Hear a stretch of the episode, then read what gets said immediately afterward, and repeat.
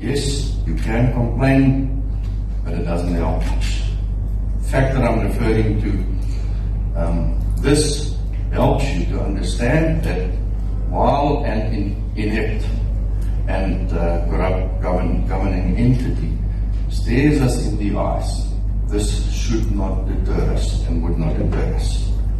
Food value chains and communities in rural South Africa of all creeds and colors has in the process of taking back what is ours. Ons moet dit nooit prys gegee nie.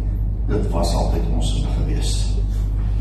Um so while that uh, now well-known street fighter of the moed and Pretoria said they don't know what we know um, ons in die food values say they don't eat what we eat. Dis eintlik wat Suid-Afrika dryf. Hulle eet nie wat hulle eet nie, want ons vesel en voedselware kettinge gee nie op nie. Ons landelike gemeenskap en dit gaan nie net oor boere nie. Dit gaan oor skole, kerke en so voort. Wat daai is ook. Platteland is our world we do business, we live, we thrive, we build our family businesses and we expand our careers. Never, never nooit verskoning vra dat jy 'n profitable besigheid lei want dit is hoe jy reserves kan produseer en kan help. Mens is nie 'n vloekwoord nie. So regmatige verdeling en regmatige um opbrengs op jou arbeid was nog altyd die konsep wat thriving communities gedryf het.